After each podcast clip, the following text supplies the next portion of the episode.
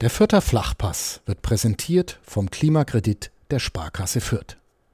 Ob Außenwanddämmung, neue Fenster oder Heizungstausch. Sanieren Sie Ihre Immobilie einfach und günstig, ohne Grundschuldeintrag bis 50.000 Euro. Denn Sanieren hilft Energiesparen. Der Klimakredit der Sparkasse Fürth. War's das, Chris? Kann es schon sehr gut gewesen sein. Der Abstand wird immer, immer größer. Ja, nach dem Augsburger Sieg hat das Clipper jetzt zwölf Punkte Rückstand auf den Relegationsplatz und auf das rettende Ufer, denn das sind ja punktgleich die beiden Plätze. Aber es ist ja viel geredet worden in den vergangenen Tagen in dieser Länderspielpause. Was wäre, wenn das Kleeblatt gegen Wolfsburg und gegen Hertha zu Hause gewönne? Dann wäre es ja vielleicht nochmal spannend geworden. Jetzt ist alles ein Konjunktiv geblieben, denn das Kleeblatt hat 4 zu 1 verloren beim VfL Wolfsburg. Ja, genau. Man, wenn man sich die Ausgangslage vor dem Spiel anschaut, dann war Wolfsburg auf Platz 16 und nach dem Spiel stehen sie auf Platz 12. Das ist natürlich für den 18. relativ unglücklich. Wir können natürlich sagen, das Kleeblatt wäre auch 18. wenn es gewonnen hätte in diesem Spiel, aber das ist. Mit wesentlich rosigeren Aussichten. Das zumindest, ja. Das wäre jetzt keine allzu neue Erkenntnis für alle unsere Hörerinnen und Hörer. Das wird der Flachpass gewesen, denn in dieser Folge wollen wir natürlich reden über dieses seltsame, fand ich zumindest 1 zu 4 beim VfL Wolfsburg, über Torhüter, über Fehler und noch viel mehr, aber natürlich das alles nach der Werbung. Der Fürther Flachpass wird präsentiert von Bevestor, dem digitalen Anlagehelfer der Sparkasse Fürth. Wie du dein Geld einfach, flexibel, nachhaltig und schon ab 25 Euro online anlegen kannst, findest du auf der Homepage der Sparkasse Fürth. Einfach Bevestor in der Suchfunktion eingeben. B-E-V-E-S-T-O-R. Bevestor. So geht digitales Investment sparen heute.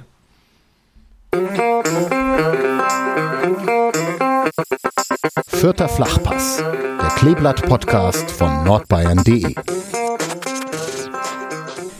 Ihr hört den Vierter Flachpass, den Kleeblatt-Podcast von nordbayern.de. Es ist Montagmorgen. Wir haben eine Nacht über dieses 1 zu 4 des Kleeblatts in Wolfsburg geschlafen und sind bereit für die Analyse. Wir, das sind meine Wenigkeit, Michael Fischer und die vertraute Stimme, vielleicht sogar bald wieder die vertraute Stimme von der Nordtribüne, Chris Sehm. Servus, Chris. Servus Michi, ich hoffe, dass es bald wieder die vertraute Stimme von Nordtribüne wird. Aber kannst du das Spiel dann auch noch so gut analysieren auf der Nord, weil da ist die Sicht natürlich sehr eingeschränkt. Ja, das ist unter anderem ein Grund, warum ich schon immer im Block 3 stehe und nicht im Block 12. Weil du im Block 3 quasi zentral hinter dem Tor stehst. Aber es stehst genau, du im Block 12 ja auch, der teilt ja quasi das Tor, die beiden. Ja, aber Blöcke. das ist dann immer das Luxusproblem der Fahnen, dass man vielleicht nicht immer alles mitbekommt. Ah. Und vom Block 3 habe ich sehr gute Sicht auch auf die Trainerbank. Stehst du dann eher unten oder oben? Wahrscheinlich eher oben, dass du mehr siehst, oder? Nee, ich stehe sogar relativ weit unten. Also wenn man reinkommt, dann eigentlich gleich rechts an einem der Wellenbrecher, also relativ zentral, aber eher ein bisschen weiter unten. Aber ich habe einen guten Überblick bis zu beiden Ecken. Das passt. Ja, das ist doch gut. Dann hoffen wir mal, dass du gegen Hertha auf Nordtribüne kannst und wir dann trotzdem danach noch eine Analyse hinbekommen. Das wäre ja dann quasi ein, ein, doppelter Traum für uns beide. Ja, das, das wäre der absolute Traum. Ja. Aber wir reden nicht über die Zukunft, wir sollten reden über die Vergangenheit, die ist nicht allzu schön an diesem Montagmorgen. Ähm, womit wollen wir anfangen, Chris? Wollen wir über das Abwehr, Abwehrverhalten vor dem 0 zu 1 reden oder doch lieber über Sascha Burchardt? Ich denke, wir können von vorne anfangen. Ja, dann fangen wir doch von vorne an und steigen vielleicht sogar, wollen, wollen wir mit der Chance von Jimmy Leveling einsteigen in der fünften oder sechsten Minute oder doch lieber in der siebten Minute mit dem 0 zu 1? Wahrscheinlich war das 0 zu 1 gewichtiger als dieser erste Schuss. Ja, ich denke, das 0 zu 1 war dann schon wieder ein trauriger Rückfall in alte Muster. Ja, ich würde dir gerne die, die Schuldfrage stellen. Wer ist denn, denn schuld an diesem Tor? Weil irgendwie, ich habe mir die Szene nochmal angeguckt, ist es dann ich zähle mal ein paar Spieler auf. Ist es Paul Seguin, der nur zurücktrabt und deswegen fehlt auf der rechten Seite? Ist es Nick Vierchever, der den Zweikampf gegen Kruse da verliert? Ist es Asta, der Eindruck und Steffen aus den Augen verliert? Ist es Griesbeck, der rausschiebt und deswegen hinten immer da ist und dann immer richtig gut klärt? Oder ist es Burchert, weil er seine Beine nicht zumacht? Also Burchert, weil er die Beine nicht zumacht, würde ich als allererstes mal direkt rausnehmen, weil er ja eigentlich den Ball hat, wenn Asta den nicht so absolut unglücklich wieder mal abfälscht. Also ich weiß nicht, was mit dem Jungen, was der Junge falsch gemacht hat, aber so viel Pech bei seinen Startelf-Einsätzen kann man eigentlich, kann man eigentlich gar nicht haben. Und dann ansonsten ist es wahrscheinlich wirklich alles zusammen. Also das war wieder so ein Tor, das einen an die Anfangszeit in der Bundesliga erinnert hat, wo man nicht wirklich weiß, was passiert und dann passieren ganz, ganz viele wilde Dinge und am Ende springt der Ball zum Gegner und landet im Tor. Hm, das heißt, es war quasi ein Kollektivversagen. Es war ein kollektives Versagen, ja. Aber es war halt auch einfach unheimlich viel Pech, weil der Ball von außen von Steffen, der geht normalerweise entweder an den, ans Bein des Verteidigers vom Aster und springt raus oder Burchard hatten dann, weil ich denke nicht, dass da sehr viel Gefahr draus entsteht und so wie er dann halt von der Spielvereinigung abgewehrt wird, geht er noch an Pfosten und da auch nicht wieder dahin, wo er herkommt, dass er zu einem der drei Verteidiger geht, sondern er geht halt zu einem der beiden grünen Wolfsburger, die dann frei stehen und Asta Franks durfte seinen allerersten Scorer feiern. Er ist ein schöner Name, Asta Franks. Meine Freundin neben mir sagte gestern, haben sie offenbar alle Buchstaben, die sie gefunden haben, nochmal auf den Trikotrücken gedruckt. So sah der Name ein bisschen aus, aber das wäre natürlich äh, unangenehm, das zu sagen. Ist ja ein verdienter Spieler mit 19 Jahren schon beim VfL Wolfsburg. Nein, äh, bleiben wir lieber beim Kleeblatt, das ist besser. Das war natürlich trotzdem wieder der erste Schuss aufs Tor drin, weil du sagtest, die Parallelen zur Hinrunde, das ist auch so eine Parallele, ne? dass man quasi es nicht schafft, einfach die Anfangsdruckphase des Gegners zu überstehen, sondern immer der erste Ball drin ist.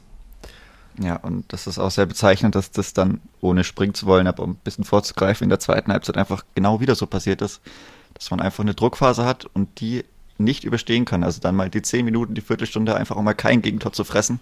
Das war ja genau das Thema, warum man dann Burchard rausgenommen hat. Das ist halt in dem Spiel einfach zweimal passiert. Das ist so unglaublich traurig eigentlich. Ja, und das war ja genau das, was gegen Mainz funktioniert hat. Also man hat diese Druckphase der Mainzer kurz vor der Pause eben sehr gut überstanden, mit bisschen Glück, mit Sascha Burchard, mit der Latte. Und dann hat man eben mal die Führung in die Pause geschafft oder gerettet. Und dadurch hat man es ist geschafft, das Spiel zu gewinnen. Und das war jetzt ja genau da schon wieder das Problem. Und klar, man ist in, Wolfs äh, in Bielefeld auch schon früh in Rückstand gegangen, hat es dann da auch wieder aufgeholt, aber dann müssen wir dann mal ein bisschen springen. Aber ich fand, insgesamt war es ja eine seltsame Anfangsphase. Es wusste ja auch keiner danach so recht, woran das lag. Also Stefan Neidl hat nach dem Spiel dann gesagt, er fand, dass die Haltung seiner Mannschaft offenbar nicht die richtige war. Er sagte, vielleicht ist, ist mancher mit irgendwie bisschen einer falschen Einstellung ins Spiel gegangen. Was glaubst du, woran das lag? War das Clipper schon zu verwöhnt und dachte, naja gut, jetzt haben wir viermal in Folge nicht verloren, dann geht das schon irgendwie? Also ich fand es allgemein sehr, sehr komisch, weil auch gerade die Stützen, also zum Beispiel also Christiansen, der hat überhaupt kein gutes Spiel gemacht. Der war teilweise wirklich fahrig, also hat kaum zwei Kämpfe gewonnen, hat die Bälle nicht an Mann gebracht. Und dann war es auch irgendwie teilweise ein bisschen bezeichnend, wie dann auch Dutzjak einmal an Lacroix da an der Seite abgeprallt ist. Also das sah, der wurde komplett zurückgebounced einfach und aber ich fand trotzdem, die erste Halbzeit hat sich dann sehr, sehr gut entwickelt. Auch zum Ende der ersten Halbzeit hat man wirklich gute Kombinationen auch gehabt, wieder schön Flachpass aufleben lassen und aber ansonsten so eine richtige Erklärung kann man eigentlich nicht finden. Ich fand das Spiel allgemein einfach komisch. Also das ist so, fand ich das beste Wort, um es zusammenzufassen. Es ist auch schwierig irgendwie einzuordnen.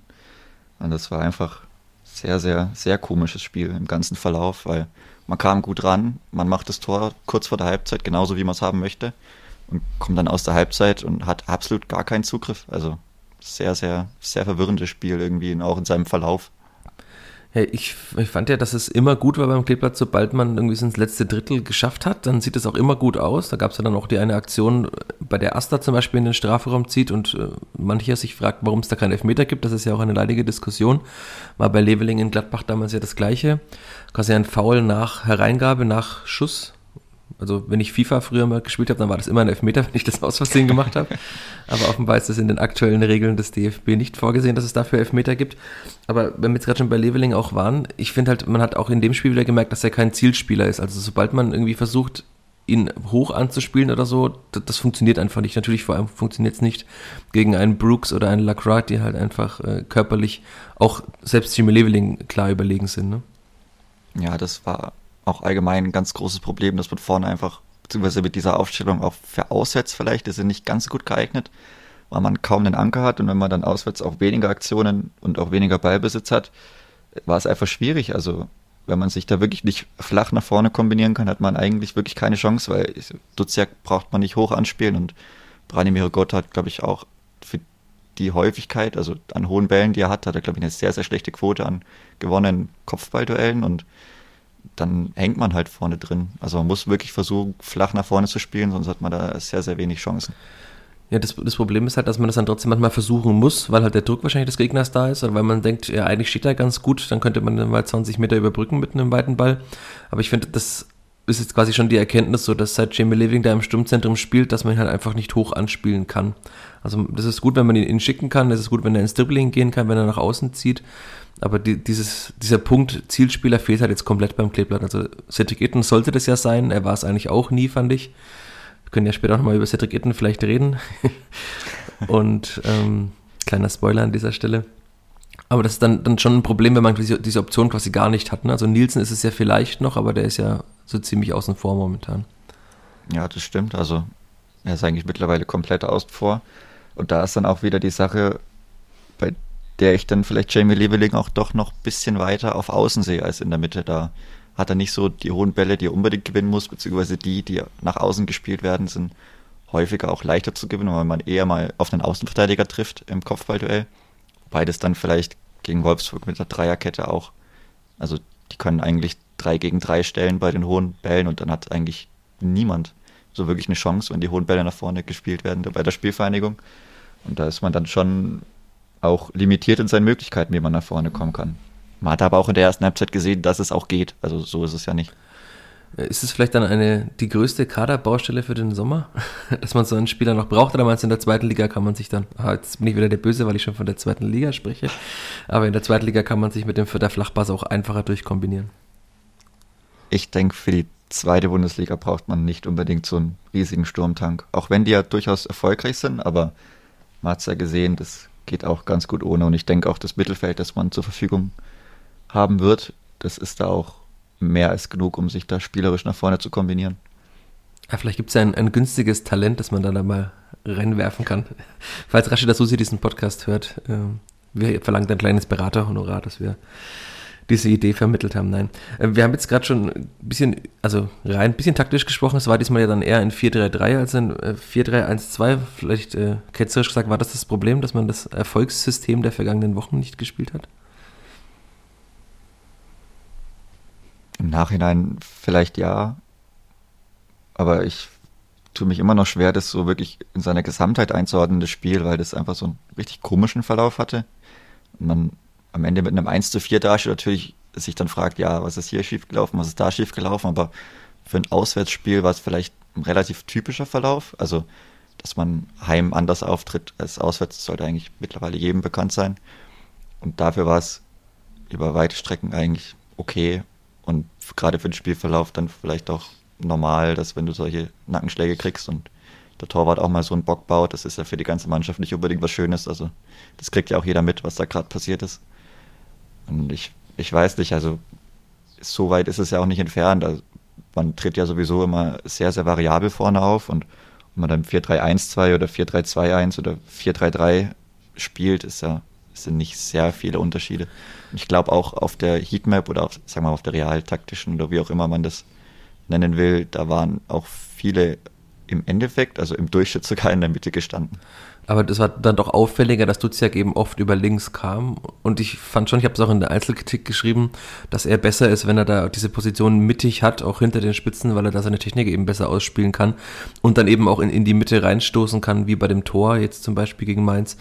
Weil ich finde, er ist halt kein Außenbahnspieler. Und wenn man halt im 4-3-3 mit einem linken Offensivspieler spielt, da ist halt äh, Duziak offenbar nicht der richtige, finde ich jetzt.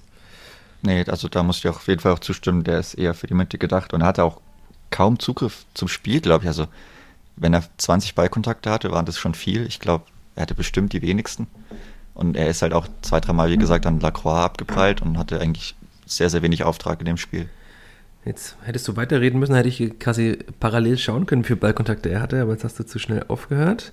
Ich sage, es waren 17. 17, jetzt schauen wir mal, was er hatte. Jeremy Duziak, 17, da hast du richtig gesagt, 17 Ballkontakte. In ja, 71, natürlich nur 71 Minuten gespielt, er ist dann rausgegangen, aber ist trotzdem nicht viel. Ja, ja. Nur, also 71 Minuten davon durchaus häufiger als 17 Mal den Ball berührt haben. Ich glaube, Tobi Raschel hat 20 Minuten gespielt und hatte mindestens die gleiche Anzahl. Natürlich auf einer anderen Position muss man auch dazu sagen. Aber jetzt springen wir schon in, in, den Themenpunkten. Du hast jetzt dann schon Burchard angesprochen mit dem Fehler. Vielleicht, wenn du, du hast vorgeschlagen, wir gehen chronologisch durch dieses Spiel, dann ja, gehen wir doch. Wir waren jetzt. Aber wir müssen vor diesem Burchard-Patzer, ähm, müssen wir vielleicht nochmal schon direkt davor, also da kommt der Kruse schon so frei zum Abschluss. Das war ja quasi nicht der erste Schuss aufs Tor, aber der erste Schuss neben das Tor in der zweiten Hälfte.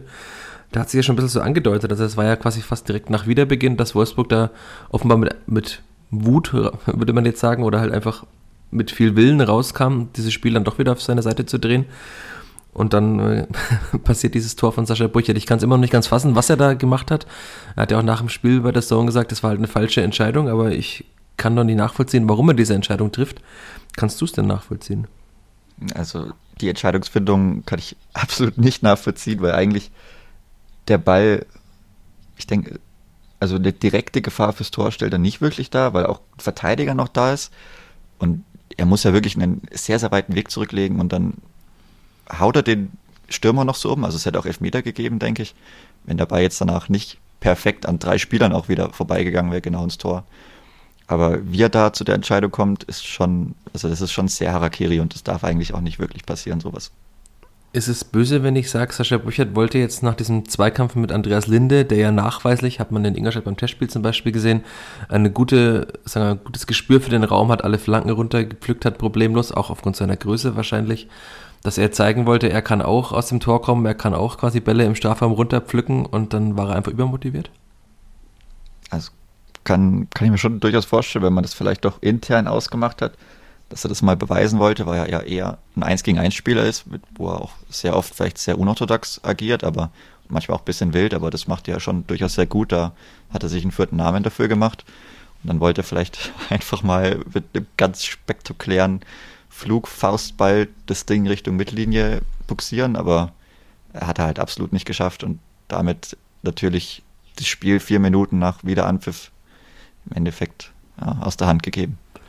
War das so ein Rückfall in den alten Burchert? Also wenn man so ein bisschen, hab, wenn man wieder, das ist immer fürs Stimmungsbild ganz gut, ein bisschen die Facebook- und Foren-Kommentare und so angeschaut.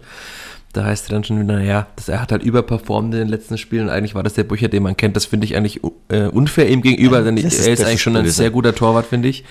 Aber er ist halt eben, das weiß man jetzt mittlerweile auch kein Torwart, der eben so gut im Raum ist und bei hohen Bällen gut ist. Ne? Er ist halt ein guter Torwart auf der Linie, das hast du gesagt. Ich fand, er hat sich auch fußballerisch verbessert, hat auch jetzt in Wolfsburg wieder keinen Ball Ausgeschlagen. Also das offenbar hat er das entweder trainiert oder er fokussiert sich mehr auf die Bälle, die, die er rausspielt hinten. Aber eben diese, quasi alles, was außerhalb des 5-Meter-Raums ist, bei ihm finde ich, ist immer noch schwierig. Und das wird wahrscheinlich auch so bleiben. Also er ist 32. Ne? Ja, das ist dann aber was, also das würde er selber auch wissen, dass er die Aktionen, dass er da vielleicht oft auch mal Glück braucht und dann muss ich es halt einfach lassen. Also gerade wenn ich sehe, da ist noch einer und ja, der muss es schon recht gut machen und dann dauert es immer noch, bis er den Ball wirklich aufs Tor bringen kann, dann muss ich es einfach lassen. Dann muss ich in meinem Kasten bleiben und halt einfach mal gucken und schauen, was passiert. Mich gut dann zum Beistellen, mich gut vielleicht ein gutes Gefühl für einen Raum erst bekriegen, der vor mir liegt, nicht um rauszulaufen, sondern einfach um einzuschätzen, wo könnte der Ball danach hingehen dann muss er sowas lassen. Also auch wenn er da vielleicht irgendeinen Punkt beweisen wollte, dass er das auch kann, aber ist komplett nach hinten losgegangen. Konntest du generell nachvollziehen, dass Sascha Brüchert gespielt hat in dem Spiel?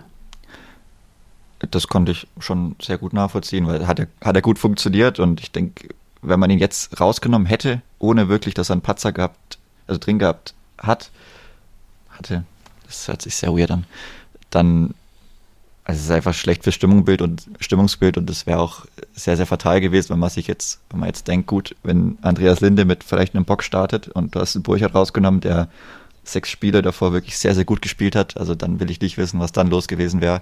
Das ist natürlich ein Risiko, das musst du nicht eingehen, wenn du einen Torwart hast, der sehr, sehr gut performt. Und das ist natürlich jetzt einfacher in der Entscheidungsfindung fürs nächste Spiel. Da glaube ich, können sich die meisten vorstellen, wer dann eher im Tor stehen wird. Glaubst du, es ist dann jetzt auch so, dass äh, Stefan Leitl sich umentscheidet mit seinem Trainerteam? Ich könnte es mir schon gut vorstellen. Vielleicht kriegt er noch. Also ich denke, man kann es. Ich denke, er hat vielleicht, das hört sich auch sehr, sehr böse an, aber vielleicht einen Ticken drauf gewartet, dass mal so ein Spiel kommt und dass es jetzt sehr, sehr schnell kam, kommt einem vielleicht entgegen, dass man sagt, na gut, Andreas Linde, das war, der hat so gut gemacht und dann kriegt er halt mal die Chance. Aber wird mich halt, es ist einfach so eine unglaublich traurige Situation, das ist eine unglaublich komische Situation, dass man dann Burchard wieder rausnehmen muss, nachdem er wirklich viele Spiele jetzt sehr, sehr gut gemacht hat. Aber so ist es dann manchmal, wenn man vielleicht doch mit Linde in die Zukunft gehen möchte, dann ist vielleicht der Zeitpunkt gekommen. Man muss aber auch sagen, das Risiko ist immer noch hoch. Da darf Andreas Linde jetzt kein Patzer im nächsten Spiel passieren. Ja, dann kann man wieder reden, Klippert hat ein Torhüterproblem. Ich wurde ja schon ja. gescholten in den Kommentarspalten auf nordbayern.de, als ich zuletzt schrieb, das Klippert hat plötzlich zwei sehr gute Torhüter. Das wäre noch zu beweisen, hieß es. Aber also ich fand Linde in, in Ingolstadt, klar, man, äh, der Ingol, FC Ingolstadt ist jetzt äh, vielleicht nicht der Maßstab des Klippert, wobei da ja auch, äh, wie man am vergangenen Freitag gesehen hat, auch äh, Spitzenmannschaften der zweiten Bundesliga 15-0 schlagen kann. Haha. Ähm, Spitzenmannschaft. Ich habe die, du siehst es leider nicht, ich habe die Anführungszeichen und Abführungszeichen in die Luft gemalt. Aber sehr hochgegriffen. aber da war das war wirklich, also ich fand, das war, er hatte nicht so viel zu tun und er war jetzt nicht so laut wie Burchert, der ständig Höhe oder Löschen schreit, aber insgesamt fand ich das ein, ein sehr, sehr gutes Spiel von, von Lindes. Habe ich auch so geschrieben. Stefan Neitel war auch sehr zufrieden. Im Training war Linde richtig gut. Also, man hat jetzt schon ein bisschen auch diesen Zwiespalt, hat man, Stefan Neitel fand ich angemerkt auch als er jetzt dann nach dem Spiel in der Pressekonferenz drüber sprach, hat er ja auch gesagt, naja, es war ja dann die Corona-Erkrankung von Marco Mayhöfer, die wir jetzt quasi noch ausgespart haben, elegant bislang. Ähm, und er wollte nicht zu viel Unruhe in die Mannschaft bringen. Aber für mich klang das sogar danach, dass wenn Mayhöfer nicht positiv getestet worden wäre, dass er selbst dann schon womöglich Linde ins Tor gestellt hätte.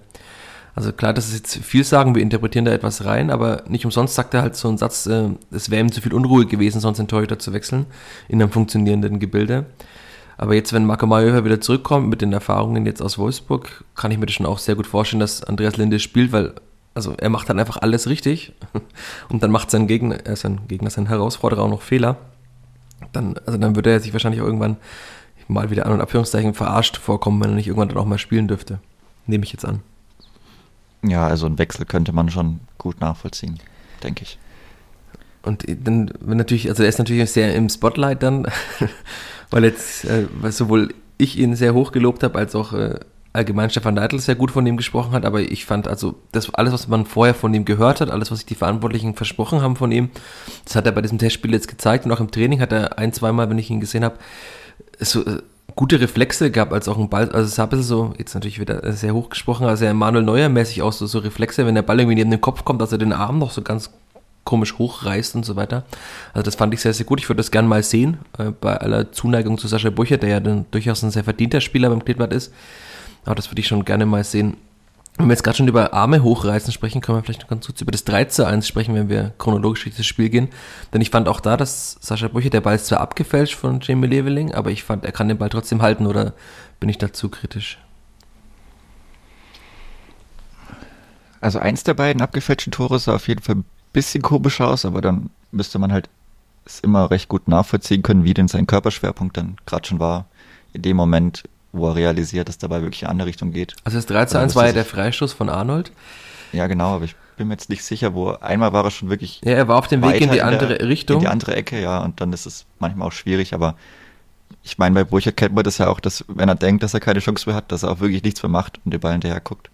Genau, das war nämlich das auch, fand ich beim 4 zu 1 das Problem, weil der Schuss war auch wieder, der war dann von äh, Branimir Grota abgefälscht, aber er ging ja trotzdem in sein Eck und irgendwie, also ich fand in beiden Situationen sah es nicht aus, ob die komplett unhaltbar gewesen wären, weil die Flugbahn war jetzt nicht komplett einmal in die andere Richtung, sondern hat er auch schon bei dem Freistoß gesehen, dass er in die andere Richtung geht, klar. Ist also ein Weltklasse-Torhüter hält den womöglich dann noch und alle sagen, wow, wie hat er den aus der Ecke rausgeholt. Aber also ich würde nicht komplett freisprechen bei beiden Gegentoren von der Schuld, auch wenn es natürlich dann unfair ist und wir ihn jetzt natürlich auch sehr kritisch beäugen, weil eben davor dieses äh, Slapstick-Gegentor passiert ist. Ja, das, den hat, also das Ding hat er ja auch im Kopf, also dass er da vielleicht nicht 100% klar ist und dann, das kann man vielleicht dann auch verstehen. Ich würde ganz. Aber ja, ich, das ist schwierig. Ganz kurz noch mit dir über diese Entstehung des 3 aber ich fand dann, also das 2-1 war quasi so der erste Nackenschlag und dann war ja quasi das 3-1 war dann die Entscheidung. Ich würde gerne mit dir noch über das Foul von Branimir Gotha vor diesem äh, Freistoß reden. Hast du das im Kopf? Äh, ich fand das, das sehr, sehr unnötig. Er, er grätscht da irgendwie so, warum auch immer. Also er kommt zu, zu, spät in den Zweikampf und grätscht dann da und Arnold nimmt das Danken an und springt quasi über sein Bein drüber. Aber also ich finde, er muss da nicht grätschen. Und dadurch entsteht ja erst der Freistoß, den Arnold dann natürlich gut schießt und Leveling bitter abfälscht, aber das war allgemein, fand ich mehrmals, da waren so ein paar Fouls dabei, die muss man nicht machen. Auch Griesbeck war in der ersten Halbzeit bei einem Konter, der, warum auch immer er sich das eine gelbe Karte abholt, weil er den Gegner einfach umrennt, obwohl sie in Überzahl waren. Drei gegen eins oder vier gegen eins, glaube ja, ich genau. sogar. Die, die, Also da waren einige war- Fouls dabei, die man nicht nachvollziehen kann, fand ich. Oder die einfach unnötig waren. Vielleicht kann man jedes Foul nachvollziehen, weil man eben den Gegner stoppen will, aber das war auch so ein Rückfall, fand ich in alte Zeiten, weil in den letzten Wochen hat das Clippert eigentlich alle Zweikämpfe immer gut gewonnen, war sehr präsent, war auch immer im richtigen Timing in den Zweikämpfen und diesmal kam man irgendwie immer ein bisschen zu spät. Dadurch kamen dann auch diese Freistöße raus, wie jetzt vor dem 3 zu 1. Ja, also Häufigkeit von Freistößen in Tornähe ist, glaube ich, sowieso allgemein Thema und auch vielleicht unnötige Freistöße in Tornähe. Und bei Branimir Gotha war das, jetzt habe ich es auch wieder genau im Kopf, das war das Ding, wo er, glaube ich, relativ früh runtergeht Genau. und dann aber überhaupt nicht durchziehen will. Also ich glaube, er zieht was, also was heißt wegziehen, aber er will halt quasi wieder in den Raum grätschen und nicht in ihn reingrätschen und dann nimmt der Gegenspieler halt mit. Also es war nicht so extrem wie im Hinspiel, wo es meiner Meinung nach immer noch niemals ein Elfmeter ist, wo Griesbeck da ähm, vor Waldschmidt wirklich gefühlt drei Meter in den Raum grätscht, um den Ball irgendwie dann abzublocken und der dann da drauf steigt. Aber es war auch wieder, ja, relativ unnötig, aber da gab es einige Dinge, die unnötig waren, wenn man in Überzahl war und die Leute dann fault. Also es muss wirklich nicht unbedingt sein. Wenn wir noch ganz kurz mal über diese zwei abgefälschten Tore sprechen, äh, Stefan Leitl hat nach dem Spiel gesagt, ähm, dass das auch an der Haltung, aber das hat nichts mit der Haltung im Sinne von Mentalität zu tun, sondern sondern mit der Haltung, in der man in Zweikämpfe geht, zu tun. Hast du die Pressekonferenz schon angehört? Ja. Ja, Da hat er nämlich dann äh, gesagt, äh, in den letzten Wochen haben wir uns in alle Schüsse geworfen und nicht abgedreht. Heute drehen wir uns zweimal weg und dann zwei Schüsse sehen wir den Ball nicht mehr abgefälscht. so habe ich mir das hier äh, schnell staccatoartig notiert. Aber vielleicht wirkt, also ich, wenn man das dann hört von Stefan Neidl, kann man es nochmal nachvollziehen, wenn man die Szenen ansieht. Denn wenn die beide ihren, ihren Körper quasi komplett straff halten, dann prallt der Ball womöglich ab und so drehen sie sich ein bisschen weg und dann geht der Ball zweimal vom Rücken abgefälscht ins Tor oder von der Schulter. Ne? also ich weiß, ich weiß, was er meint und man kann es im Nachhinein dann auch nachvollziehen, aber es waren auch zwei Stürmer, die jeweils den Ball abfälschen und die drehen sich vielleicht auch lieber mal weg. Das hört sich vielleicht komisch an, aber ein Verteidiger ist dann jemand, also eher welche, die dann den Kopf vielleicht noch reinhalten bei solchen Schüssen und dann nach links oder rechts halt ihren Kopf noch drehen und versuchen, den Ball abzuwehren und dann ist halt der Stürmer der Klassiker in der, in der Mauer, der sich halt immer, der halt springt und wegdreht. Also das ist vielleicht was, wo auch, wo es auch Pech war für die Leute, die es, versucht haben wegzuklären, aber ja, es war allgemein, wie gesagt, sehr, sehr komisch und dass sie auch dann genauso reingeht, gerade der zweite, was das für die Flugbahn war, genau neben dem Pfosten steckt er dann ein. Naja, aber ich, also ich weiß, was er meint, aber ob man das immer direkt so vorwerfen kann, weiß ich nicht. Ist auch so eine Sache. Paul Seguin hat das auch so nach dem Spiel ungefähr gesagt, so quasi aufrecht bleiben in den bei in Zweikämpfen. Das, also offenbar war das etwas, was entweder hat Stefan Neidl direkt nach dem Spiel mit Paul Seguin gesprochen oder in der Halbzeit schon, dass das ihm nicht gefällt. Aber auf, also es war nicht nur Stefan Neidl, der das so gesehen hat, sondern auch Paul Seguin. Wobei wir dann über Paul Seguin auch noch sprechen könnten, aber Ich denke, das war was, was er halt einfach in der Ansprache danach in der Kabine gesagt hat. Weil sie hatten ja gemeint, dass der Coach schon mit ihm gesprochen hat, dass die, Mhm. dass die Interviews gab. Und ich denke, das wird er denen halt auch erzählt haben. Und das hat er nach der PK nochmal erzählt. aber es ist dann vielleicht jetzt auch genug zu diesem Spiel. Oder willst du noch über einen Fakt sprechen? Ja, keine Ahnung, die Schiedsrichterleistung in der ersten Halbzeit stellt mich absolut nicht zufrieden. Ja, ich habe kennt mir auch noch VAR-Punkt aufgeschrieben. Ja, also wie, wie man auch, keine Ahnung, erstes, die, die, die erste gelbe Karte an Vierter geht, komplett traurig. Also dass Maxi Arnold mit seinem Ellbogen nichts bekommt, danach nochmal fault, immer noch nichts bekommt und dann die erste gelbe in Vierter sieht, das ist komplett wild. Die gelbe Karte, ich glaube, war das Seguin? Seguin war der Pressschlag an der, Seite. Seitenlinie, ja. Ja, also ja, braucht man auch nichts dazu sagen. Und dass der VHR beim Elfmeter irgendwie zwei Minuten braucht, obwohl man das in der zweiten Zeitlupe dann sieht. Also in der ersten denkt man, okay, hat man schon Verdacht, dass da vielleicht eher der Vierter gefault wird. Und mit der zweiten Kameraeinstellung muss man das sehen, dass der Vierter gefault wird. Warum das so lang dauert, das wissen die ja auch nur selber. Vielleicht hatten sie wieder eine schlechte Verbindung oder ich habe keine Ahnung. Ich frage mich ja, warum das der Schiedsrichter nicht auf dem Feld zieht und dann da auf Freistoß für Wolfsburg entscheidet, weil er steht genau daneben mit guter Sicht. Also eigentlich muss man das Ja, doch also, sehen. man sieht ja auch, wie der, Fuß von, von Duziak, also den, den schlägt ja weg und der Fuß von Bornau oder beziehungsweise das Bein, das hat ja eine, eine klare Richtung die ganze Zeit. Also muss man schon viel rein interpretieren, um da einen vierter Foul zu sehen. Das heißt, wir sagen wieder, DFB bildet bitte bessere Schiedsrichter aus. Es ist halt schon irgendwo auffällig. Und es ist auch auffällig, dass die Wolfsburger mit dem schwarzen Torwarttrikot spielen dürfen und wenn alle Schiedsrichter auch komplett schwarz gekleidet sind. Habe ich so auch noch nicht gesehen, aber keine Ahnung. Naja, das Trikotthema sparen wir lieber aus. Äh. Ja, sonst wird man noch zu sauer hier. Ja, aber es ist schon auffällig, dass das Kleeblatt so oft in blauen Trikots spielt und dass es dann mit äh, nur einem Punkt aus elf Spielen in der Auswärtstabelle letzter ist. Und was ich auch bezeichnet finde, ich habe mir gestern nochmal die Aufstiegs-, äh, die, die Auswärtstabelle angeschaut. Ich mache es ja auch nebenbei nochmal auf, brav. Ähm, weißt du, wie viele Gegentore das, Gegentore das Kleeblatt auswärts kassiert hat? Das ist nämlich auch hart. Also heim sind es 9 zu 16 und auswärts sind 9 zu, ich glaube, 40. 40, oder? genau. Also das ist dann ja, schon hart. Das ist nicht schlecht, ja. Also klar, das sind halt Spiele wie das sind, also gestern, gestern am Sonntag 4, dann waren es in, in, Gladbach 4, es waren 7 ähm, in Leverkusen, das, da kommt dann gleich einiges zusammen. Das sind ja fast dann schon zusammen die 16 von zu Hause, ja. Aber das ist dann schon bezeichnend, dass das Klippert offenbar auswärts irgendwie nicht so gut zurechtkommt wie zu Hause.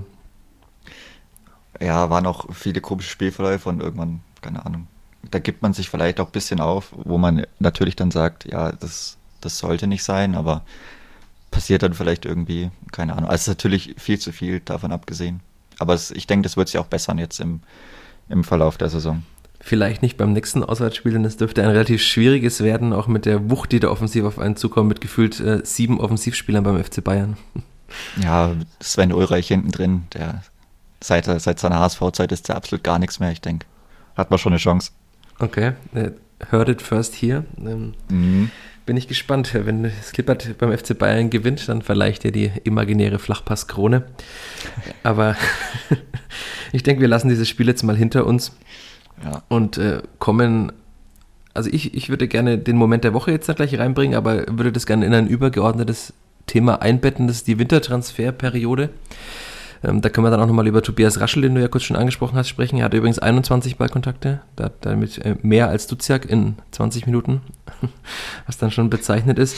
Aber wenn wir nochmal ganz kurz einen Tag nochmal zurückspringen, am, am, Samstag war ich äh, rein privat, äh, nicht äh, in Dienstzeiten, aber ich wollte mir die U19 mal angucken, nach, beim ersten Spiel gegen Saarbrücken. Und da hat Oliver Fobasam Nave, heißt er ja mit ganzem Namen, äh, gespielt und ich fand, also Rashida Susi hat ja schon geschwärmt bei der Verkündung des Transfers und hat gesagt, dass sie sich von diesem Spieler sehr, sehr viel erwarten. Ich fand dann schon seinen Einsatz in Ingolstadt beim Testspiel sehr gut, also für dieses Alter und für die fehlende Erfahrung auf Männerniveau bislang. Und das hat er dann gegen Saarbrücken, das war natürlich auch ein sehr schlechter Gegner, fand ich, ähm, aber gut gezeigt, dass er ein, also ich fand, er war der einzige Spieler, bei dem man gesehen hat, dass er es zum Profi schaffen kann, sowohl körperlich als auch von, sag mal, von der Robustheit, von seinem, seinen Passwegen. Er hat viele Spiele aufgebaut. Gefühlt hat die vierte Mannschaft ihm ständig den Ball gegeben, um das Spiel von hinten aufzubauen. Also ich kann mir gut vorstellen, dass er dann auch in der nächsten Saison in der zweiten Liga zu seinen Einsätzen kommt. Vor allem, wenn man Barry und Bauer abgibt, sind da ja dann noch einige äh, Positionen frei in der Mannschaft, wo er spielen könnte. Es war natürlich bitter, dass er dann nach äh, knapp 45 Minuten eine rote Karte bekommen hat, die man nicht geben muss und so dann seinen Einsatz äh, bisschen so beschattet wurde. Ne, aber das wird, glaube ich, schon ein, ein, guter und ich finde, das war ein, ein, guter Transfer, den das Klippert da getätigt hat. Auch für die U19, die ja tief im Abstiegskampf feststeckt, nach diesem 1 zu 2, für alle, die es nicht mitbekommen haben. Das Klippert hat als, äh, glaube 16. war es gegen den 19. Saarbrücken 1 zu 2 verloren. Aber auf jeden Fall eine gute Verpflichtung und dann können wir von guten Verpflichtungen vielleicht gleich überleiten zu Tobias Raschel, denn du fandest seinen Auftritt in Wolfsburg auch gut. Also hat sehr beisicher gewirkt und für das, was er vielleicht mal werden sollte, also der Ersatz für Paul Seguin in der kommenden Saison, kann ich mir schon gut vorstellen. Also er hat auch ein paar Bälle gefordert und ist sehr selbstbewusst aufgetreten, fand ich. Und das war ein guter Einstand. Auch für das Spiel, in das er noch reingekommen ist. Das heißt, äh, wir sagen jetzt schon mal, zwei von vier Wintertransfers waren schon mal gut. Oder sagen, können wir schon drei sagen, weil Andreas Linde auch äh, quasi zumindest im Testspiel und im Training bislang gezeigt hat, dass er gut ist. Ja, bei dem schreiben wir es noch in Klammern, aber bei dem hoffen wir es ganz, ganz sehr, dass er ein guter ist. Das heißt, wir müssen nur noch, wenn wir über das Wintertransferfenster kurz sprechen, über Afimiko Pululu sprechen, denn äh, bislang schwierig, finde ich. Ähm, also es hieß ja, er hat lang nicht gespielt und hat hier auch nur mit dem Privat-Fitness-Trainer fit gehalten. Aber ich fand auch in Ingolstadt hat ihm irgendwie so die Bindung gefehlt. Man hat gemerkt, dass er nicht im Spielrhythmus ist. Ähm, seltsamerweise hat er mir dann erzählt, er fühlt sich in der Mitte am wohlsten, wenn er da in die Tiefe starten kann. Und es hat Stefan Leitl in der Pressekonferenz vor dem Spiel gegen Wolfsburg gesagt, naja, er fühlt sich ja eigentlich auf Außen wohler und wir müssen ihn auf diese Position in der Mitte quasi hinpolen. Das ist alles etwas seltsam, oder? Ja, also bis jetzt hat er noch nicht, noch nicht viele Minuten gemacht und wurde jetzt auch nicht eingewechselt am Wochenende. Ja, ich denke, den hat man auch schon im Vorgriff auf die nächste Saison vielleicht geholt, weil man ja weiß, also das braucht einfach noch sehr lang. Wenn man sich überlegt, wie lange die eigentlich fitte Fördermannschaft gebraucht hat, um in der Bundesliga auch körperlich anzukommen, dann kann man sich überlegen, wie es bei jemandem ist, der sehr lange aus dem Trainingsbetrieb vielleicht auch raus war, also aus dem Profitrainingsbetrieb, aus dem Mannschafts, aus dem Mannschaftsspiel und ja, vielleicht wird doch noch was, wäre nicht schlecht. Nochmal so ein, so ein, so ein Bullen auf dem, auf dem Platz zu haben. Na, seine Oberschenkel sind schon Wahnsinn, wenn man das sieht. Also, er hat wirklich so eine 100-Meter-Sprinter-Figur. Du bist ja quasi ein äh, sehr breit sportaffiner Mensch, oder? Das habe ich richtig eingeschätzt mit der Figur. Ja, oder ähm, äh, Bahn, also Bahnrad. Ah, okay. Da gibt es ja eine, der hat irgendwie so Oberschenkel, die sind breiter als jeder Baum, den es Ja, ich weiß, gibt. Förstemann oder Ja, genau, irgendwie sowas, ja. der Robert, der hat ja auch mal geschafft, einen Toaster zum Laufen zu bringen mit seiner, mit seiner Wattzahl, die er da treten kann. Okay, das wäre noch äh, nachzuprüfen, ob das Afimiko Polulu auch kann. Aber ich glaube, Ich, ich denke nicht. Okay, und ich glaube, Stefan Deitel wäre auch froh, wenn er einfach nur spielen würde. Aber jetzt momentan muss er ja nicht auch noch nicht funktionieren, weil er hat ja alle Zeit der Welt und ich glaube, das war, wie du schon sagtest, auch so ein Vorgriff, auch womöglich, wenn Jamie Leveling geht. Also weil so ein Stürmer, der gerne außen und in der Mitte spielt, der wuchtig ist, der schnell ist, das ist ja schon ein relativ ähnliches Profil. Ähm, Da kann man sich vielleicht vorstellen, dass da im Sommer einige Angebote für Jamie Leveling kommen. Und ich glaube, ab einem gewissen Millionenbetrag muss man vielleicht auch schwach werden als Vierter, so bitter das auch ist. Aber naja, ähm, dann haben wir noch Abgänge, über die wir reden sollten. Wollen wir da mit einem anfangen, der erst im Sommer geht oder mit denen, die gegangen sind im Winter? Ich denke, wir können mit denen anfangen, die gegangen sind, weil eigentlich ja nicht sehr viel passiert ist. Also die jetzt schon weg sind. Wir müssen Also über- über- zahlenmäßig ist viel passiert, aber ich sag mal, also auswirkungsmäßig ist eigentlich nichts passiert, fast. ist es dann bitter, wenn man das jetzt feststellt, dass also Adrian Fein, äh, das war, merkt man quasi nur, weil man nicht mehr über ihn spricht jetzt und weil keiner mehr nachfragt, was ist denn eigentlich mit Adrian Fein?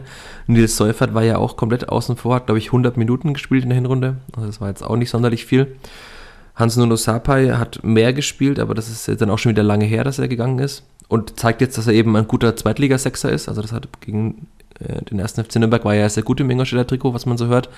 Die Ingolstädter schwärmen von ihm und von seiner Mentalität.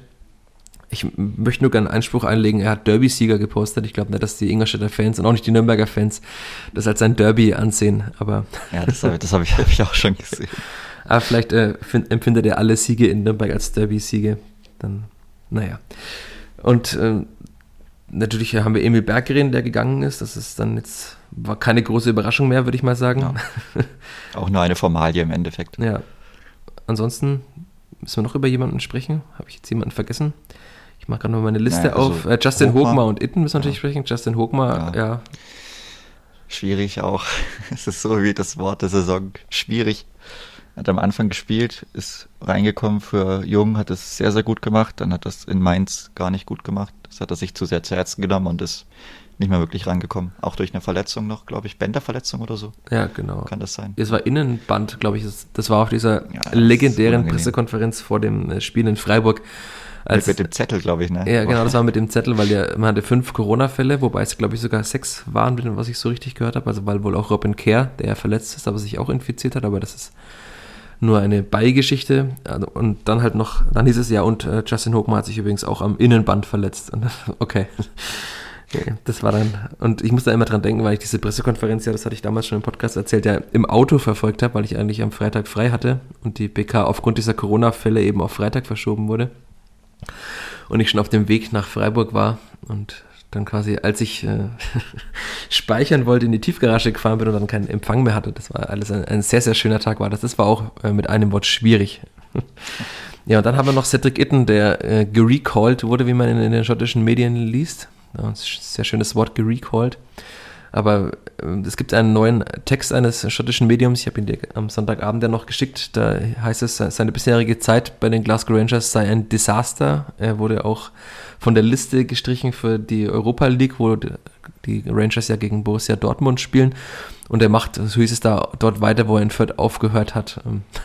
Und hat dann nochmal sein, das ist natürlich auch sehr bitter, sein Spiel in Dortmund als Referenz rangezogen, wenn die Rangers demnächst gegen Dortmund spielen. Das hatten wir hier im Podcast auch schon, dass das ein, äh, naja, sehr, sehr schwieriges äh, Spiel war von ihm, ja. wo er in der Halbzeit ausgewechselt wurde. Aber also ich finde, wir haben jetzt, es stehen jetzt hier sechs Abgänge in der Winterpause und bei bislang allen sieht man, dass sie, dass es keine große Auswirkung hatte. Das ist natürlich bitter für all diese Spieler, die sich alle wahrscheinlich mehr vorgenommen haben in Fürth. Aber da hat, glaube ich, Rashida Susi bei keinem jetzt einen Fehler gemacht, dass sie ihn abgegeben hat, oder? Nee, aber ist auch bitter, wenn man sieht, dass die Laien einfach so, also das Konzept, mit dem man die Saison gegangen ist, dass es wirklich einfach nicht funktioniert hat. Ja, eine weitere Leihe ist noch die von Jessica Nankam. Da hat ja auch Stefan Leitl am Freitag in der schwierig. Pressekonferenz gesagt, es ungefähr, es gibt keinen Zeitplan, wann er zurückkommt. Klang für mich ein bisschen auch danach so, naja, äh, er will jetzt auch nicht mehr das große Risiko wahrscheinlich eingehen und nächste Song ist er ewig. Also, das ist auch gut möglich, weil, also die Verletzung war im Anfang Juli, nach, einen Tag nach diesem Testspiel gegen die Bayern-Amateure. Mhm ist jetzt ja auch schon relativ lange her. Klar war es eine schwierige Verletzung, aber es sind jetzt dann bald sieben Monate. Also klar, man sagt sechs bis neun Monate, aber dass er nicht mal auf dem Platz ist und nicht mal irgendwie Passformen oder so mitmachen kann, das ist dann schon seltsam. Wobei es ja eine, eine angeblich Kreuzband- und Meniskusverletzung war. Das heißt, äh, da war wahrscheinlich wirklich sehr, sehr viel kaputt im Knie. Einfach ein Totalschaden. Ja, so kann man es wahrscheinlich einfach sagen. Und dann haben wir noch einen Transfer, über den wir vielleicht nochmal ganz kurz sprechen sollten. Das ist ähm, der von Maximilian Bauer zum FC Augsburg. Dass er jetzt dann kommt, fand ich nicht überraschend. Also ich finde auch, es tut Maximilian Bauer gut, vielleicht mal woanders sich zu versuchen. Auch wenn man ihn wahrscheinlich sehr gerne in Fürth in der zweiten Liga nochmal gesehen hätte. Stefan Leitl hat ja auch schon mal gesagt, er hätte in ihm den künftigen Fürther Kapitän irgendwann mal gesehen. Aber er ist ja komplett außen vor. Er wurde jetzt auch in Wolfsburg nicht mal eingewechselt. Ähm, ich denke, das war folgerichtig, oder? Dass er sich was Neues sucht. Ja, also für ihn in dem Alter kann man es auch nachvollziehen. Er ist jetzt zu 21 Nationalspieler, macht den nächsten Schritt, verdient sehr, sehr viel Geld über fünf Jahre. Das, der Vertrag reicht ihm im Endeffekt und also er macht persönlich eigentlich alles richtig wahrscheinlich. Ja, und äh, alles richtig macht nach Meinung, jetzt wäre die Überleitung des Todes, nach Meinung vieler Fans, aber nicht Rashid Asusi, dem da vorgeworfen wird, ja, die besten Spieler gehen ständig ablösefrei. Und wir haben natürlich in, in, den, in unseren Vorgesprächen über die Woche, vergangene Woche hinweg äh, festgestellt, dass du gerne da was zu sagen wollen würdest zu diesem Thema auslaufende Verträge und Rashida Susi macht da alles falsch. Es ist jetzt die Frage, wo man da anfängt und wo man da aufhört. Also für mich macht Rashida Susi absolut nicht alles falsch. Mein, Im Endeffekt ist es ja so lustig, wie es klingt, ein Luxusproblem, wenn man irgendwie sehr gute Spieler irgendwann hat. Also die muss man ja auch erstmal haben, so blöd wie es sich anhört. Und Natürlich ist es immer blöd, wenn Spieler so lange im Verein war, gerade weil man letztes Jahr das mit David Raum erlebt hat, mit Maxi Bauer, wenn die dann ablösefrei gehen. Aber aus Spielersicht macht es absolut Sinn, wenn die ein bisschen pokern, wenn die ihre Verträge vielleicht dann nicht frühzeitig um vier, fünf Jahre dann wieder verlängern, wenn sie merken, okay, ich komme jetzt ran, ich habe jetzt Spielzeit, ich bin dabei, ich bin in der U-Nationalmannschaft. Und also ich meine, aus deren Sicht muss man auch so bedenken, also der Rashid Asusi, der kann sehr viel versuchen. Er kann versuchen, ein bisschen mehr Geld zu bieten, aber er wird niemals an die Angebote anderer Manager rankommen. Und ich meine, als Spieler, was, was macht man denn da, wenn die bei David Raum zum Beispiel, um es ein Beispiel zu nehmen, wenn die als Handgeld einfach so viel geben, wie was er sonst vielleicht in zwei Saisons verdient oder wo er sich einfach ein Haus kaufen kann. Und dann kriegt er pro Jahr nochmal so viel mehr, dass er sich jedes Jahr drei Häuser kaufen kann. Also da ist die, ist die Entscheidung jetzt, auch wenn er vielleicht lange entführt war, keine sehr schwierige. Und wenn man es auch über die letzten Jahre sieht, weil da jetzt viele sagen, ja, der vierte Weg, der ist jetzt, dass man gute Spieler ablösefrei ziehen lässt. Man hat ja auch einen gewissen sportlichen Wert aus ihm gezogen.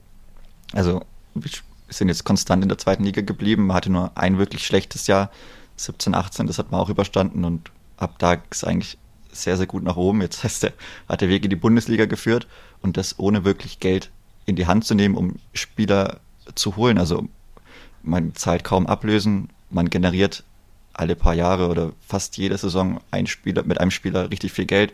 Marcel Franke, ähm, Khaled Narei, Tobi Moore für eine Million, die man sehr, sehr schnell bekommen hat. Man hat ihn aus der Regionalliga geholt von Aachen. Das bist, ja, es war Aachen. Ich glaube ja. schon, ja. Aus der Regionalliga, der hat jetzt auch kein großes Geld verdient mit dem Vertrag, das muss man auch sehen. Und den konnte man sehr schnell flippen und hat da eine Million mit ihm gemacht. Man hat Anton Stach sehr, sehr schnell innerhalb von einem Jahr, der aus der Regionalliga geholt, hat ihn verkauft für dreieinhalb Millionen. Er hat auch nicht sehr viel Geld verdient in der Zeit. Natürlich ist es sportlich vielleicht immer hart, aber man muss auch immer gucken, okay, welchen sportlichen Wert kann er mir bieten? reicht da vielleicht aus, um sehr, sehr viel mehr zu erreichen. Und wenn man kein Geld ausgegeben hat für den Spieler und quasi abzüglich des Gehalts, was man ja aber für alle Spieler zahlen muss, einen Reingewinn macht, um das einfach das Bestehen des Vereins für mehrere Jahre oder für die nächste oder auch übernächste Saison zu sichern. Also da muss man dann nicht sehr nachdenken. Und das Ablösefreie, ich meine, das ist halt Teil des Geschäfts. Wenn ich einen Spieler ablösefrei hole, dann hat ein anderer Verein auch keine Ablöse für ihn bekommen. Also das ist auch Teil, Teil der Wahrheit, so blöd wie es sich anhören mag, aber das ist normal und auch bei CW Ernst hat man dann ja einen großen sportlichen Wert, Mehrwert rausgezogen und dann ist es einfach so. Und es ist ja auch so, dass es ein genereller Trend in Fußball Deutschland oder allgemein in der Fußballwelt das, ist, dass Spieler ihre Verträge gerne mal auslaufen lassen.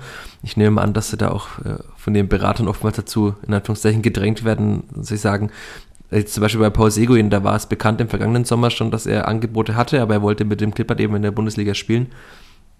Und es war auch klar, dass so ein Spieler, der nachweislich in der Zweitliga gut funktioniert hat und der jetzt auch in der Bundesliga zumindest offensiv gut angekommen ist, dass der andere Angebote wieder bekommen wird. Also weil jeder Verein, wie du sagtest, kann mehr Geld bieten als das Kleeblatt. Sogar der SV Sandhausen kann das ja, wie der Fall Teruel gezeigt hat. Und dann macht man als Spieler ja nichts groß Falsches. Es ist ja nicht so, dass Paul Seguin jetzt Gefahr läuft, äh, ab dem 1.7. arbeitslos zu sein. Also außer er unterschreibt seinen Vertrag vielleicht am 3.7. erst woanders, aber dann war er zwei Tage arbeitslos. Und ich glaube, das kann er verkraften, auch mit dem Gehalt in Fürth, das er bekommen hat. Wenn man sein Auto zum Beispiel anschaut, jetzt kommt wieder der Bild-Zeitungstalk. Nein. Und also da kann man ja keinen Vorwurf machen. Und bei David Raum ist ja das Gleiche. Also warum hätte man als Klippert den Vertrag um vier oder fünf Jahre verlängern sollen mit ihm, wenn er im Jahr zuvor noch Ergänzungsspieler war und dann eigentlich erst, er ist ja wirklich erst quasi explodiert, auch wieder ein blödes Wort, in der Saison, in der sein Vertrag dann ausgelaufen ist. Also wenn er den Vertrag jetzt, Rashidusi hat ihn um vier Jahre verlängert und dann wäre David Raum auf Dauer irgendwie so ein Ergänzungsspieler gewesen, der halt alle paar Spiele mal seine 20 Minuten bekommt. Da hat man den halt quasi am Bein, in Anführungszeichen. Und als er dann, als es dann gut lief, hat man den versucht zu verlängern. Und David Raum wusste aber auch, okay, ähm, ich habe einen guten Weg. Vielleicht gab es schon die ersten vorfühlenden Gespräche von Bundesligisten wie jetzt Hoffenheim, die ja offenbar gerne Spieler, sehr gute Zweitligaspieler holen. Da kann jetzt auch der FC St. Pauli mit Finn Ole Becker gerade ein Lied davon singen. Den sie sich auch ablösefrei holen. Sie haben Angelo Stiller von den Bayern ablösefrei geholt. Also die haben offenbar ein Auge für diese guten Spieler in unteren Ligen, die sich langsam auf ihr Vertragsende hinzubewegen. Und da, also da kann man wirklich keinen Vorwurf machen, finde ich. Und das ist halt dann schon bezeichnend, dass irgendwie der Manager, also klar hat er auch Fehler gemacht in der Saison, das hat man jetzt mit den Laien, man hatte Pech, ähm, einige Spiele haben nicht funktioniert, aber der das Kleeblatt von einem Abstiegskandidaten mit seiner Transferpolitik, seit er kam, zu einem Bundesligisten geformt hat, da dann zu sagen, der macht alles falsch und sein Weg sei, alle Verträge auslaufen zu lassen, finde ich schon, ja. äh, ich weiß nicht, ob es frech ist unfair ist oder Fall. einfach nur undankbar oder uninformiert. Wahrscheinlich eine Mischung aus all diesen Faktoren, denn ähm, dass der Weg der Spielvereinigung nach oben geführt hat, das ist nachweislich so.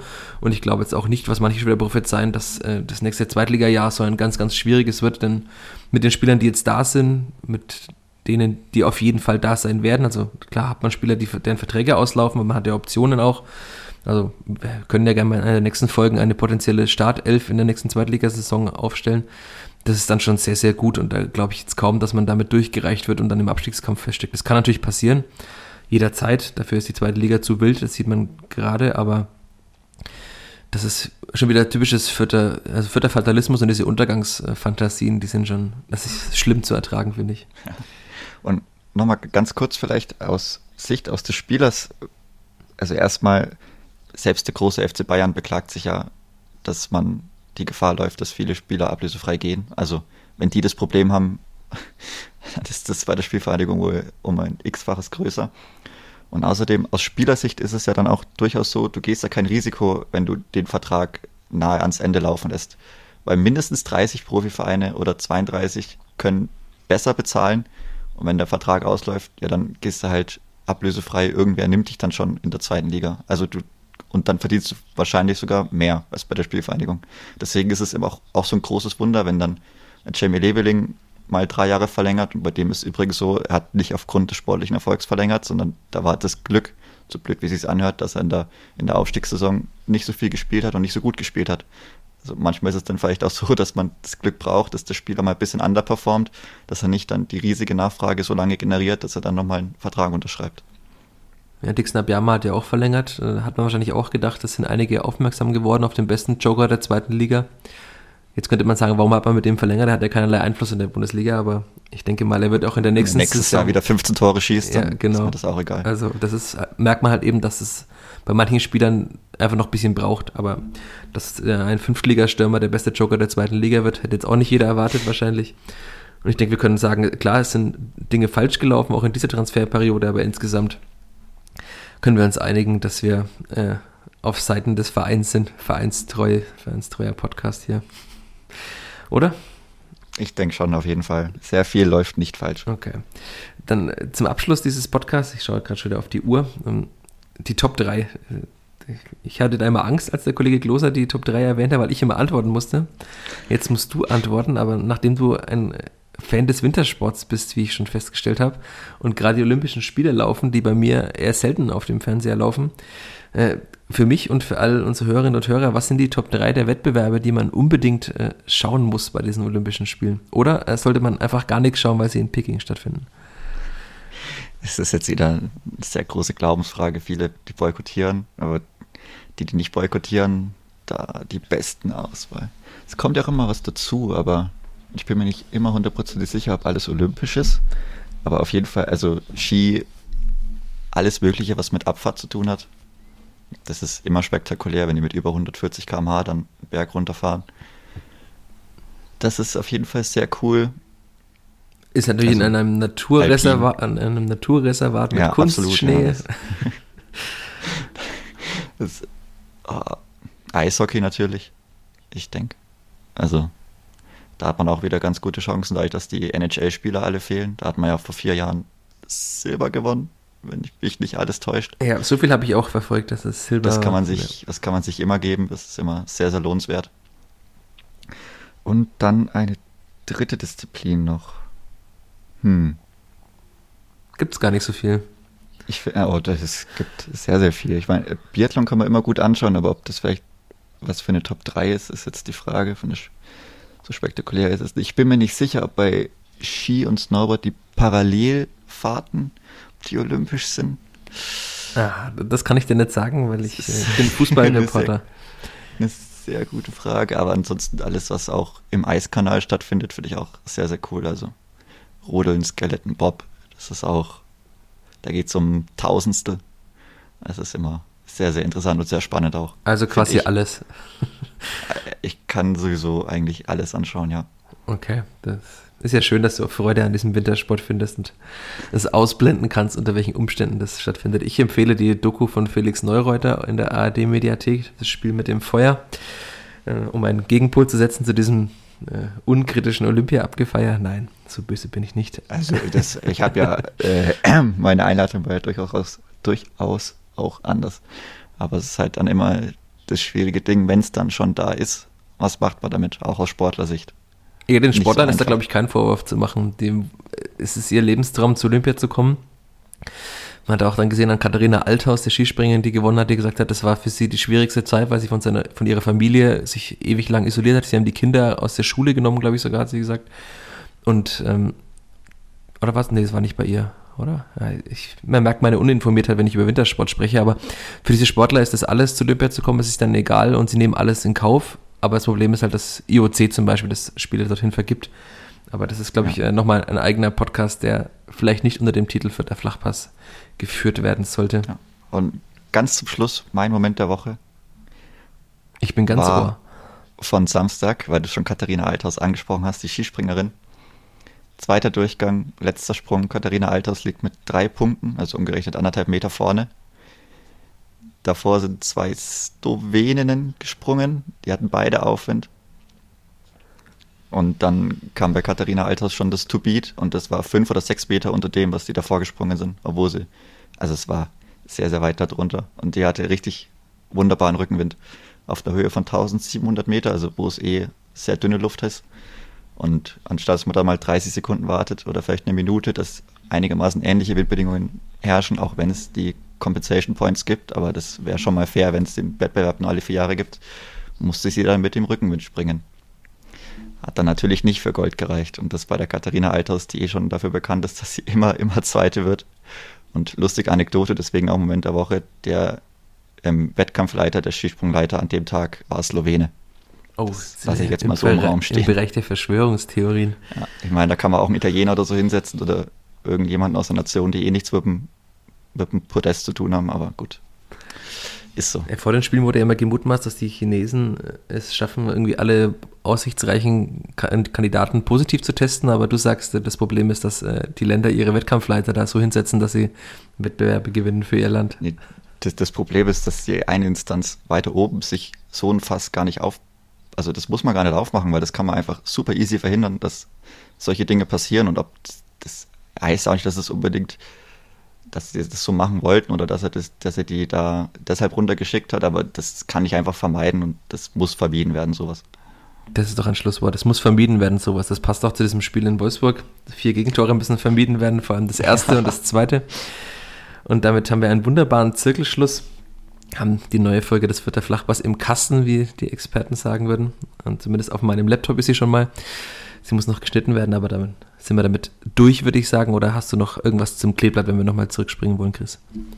Nee, ich bin, ich freue mich aufs Heimspiel und hoffe auf eine Storno der Karten. Heute noch.